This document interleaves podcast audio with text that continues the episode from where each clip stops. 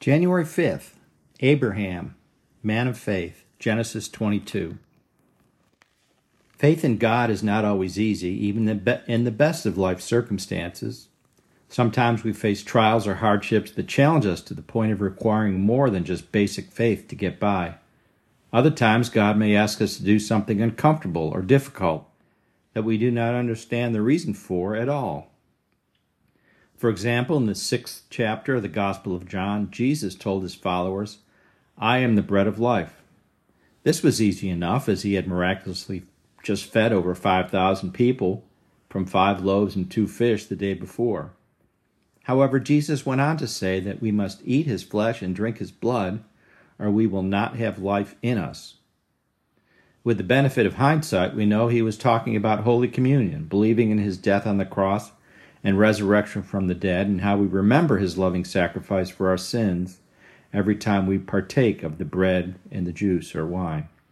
But those around Jesus at the time did not have benefit of this context. When they could not understand what he was saying, many simply chose to leave.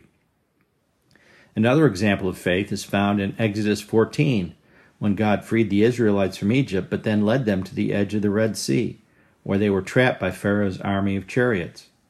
As the Israelites now faced certain death, they could not know the reason God led them here, to prove to them his glory and faithfulness firsthand by parting the Red Sea and delivering them safely through it.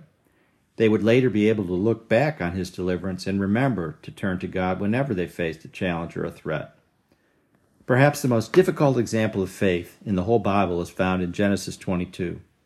Abraham had no context in which to understand why God was asking him to do a nearly impossible task, nor did he have any idea how important his obedience would be to God. Abraham was to face an extremely difficult decision, to either move forward in faith and obedience to God, or to turn away from him. In Genesis 22, verses 1 and 2, we read, "After these things God tested Abraham and said to him, 'Abraham.' And he said, 'Here I am.' He said, 'Take your son, your only son Isaac, whom you love, and go to the land of Moriah and offer him there as a burnt offering on one of the mountains of which I shall tell you.'" This request was impossible, unthinkable. That is the reaction these words bring to me, or would to anyone. What could God possibly be asking here? Isn't God loving? Isn't God reasonable? After waiting 25 years for their promised, cherished son Isaac, born to Sarah and Abraham beyond their childbearing years, foretold to be the father of so many they could not be counted, now the Lord wants him to be sacrificed as a burnt offering? Absolutely unthinkable. What possible reason could the Lord have for ordering this? Is this some mad idea? Well, spoiler alert, God stops Abraham before he goes through with it. Before we totally give up on God's sanity, there are two clues in these verses. The first is a mountain, which I shall show you in the land of Moriah. The second is a burnt offering. Mount Moriah is where the Lord will direct the temple of God to be built many centuries after Abraham, but it is also where God's only begotten cherished son, Jesus, will be crucified as an offering for the sins of the world. It is a very holy place set apart for God. It is also in our future where the New Jerusalem will serve as the eternal earthly throne of Jesus Christ, future ruler of the entire world, as described in chapter 21 of the book of Revelation. The second clue in the God's command to Abraham is the phrase burnt offering. A burnt offering in the Old Testament is where one life, an innocent animal, was sacrificed and burned to bear the judgment and punishment for the sins of another person. In God's holy creation, there must be a penalty paid for sin or disobedience to God and his law, and the penalty for sin is death.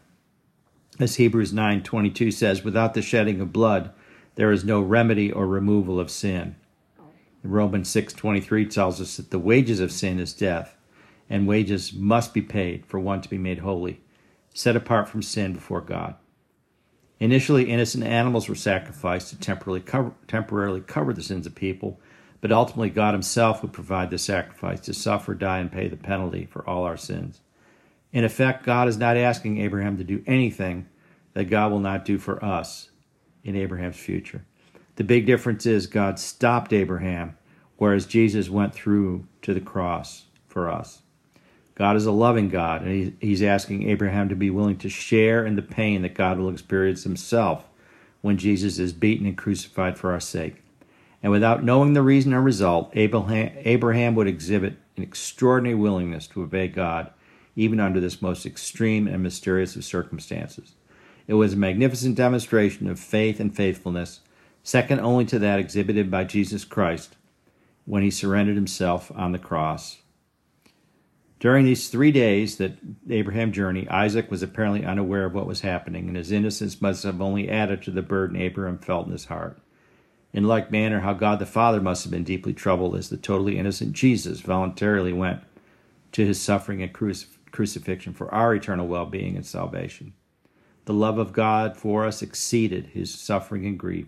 The obedience of Abraham might even have served as an emotional support as Jesus faced the cross because of his love.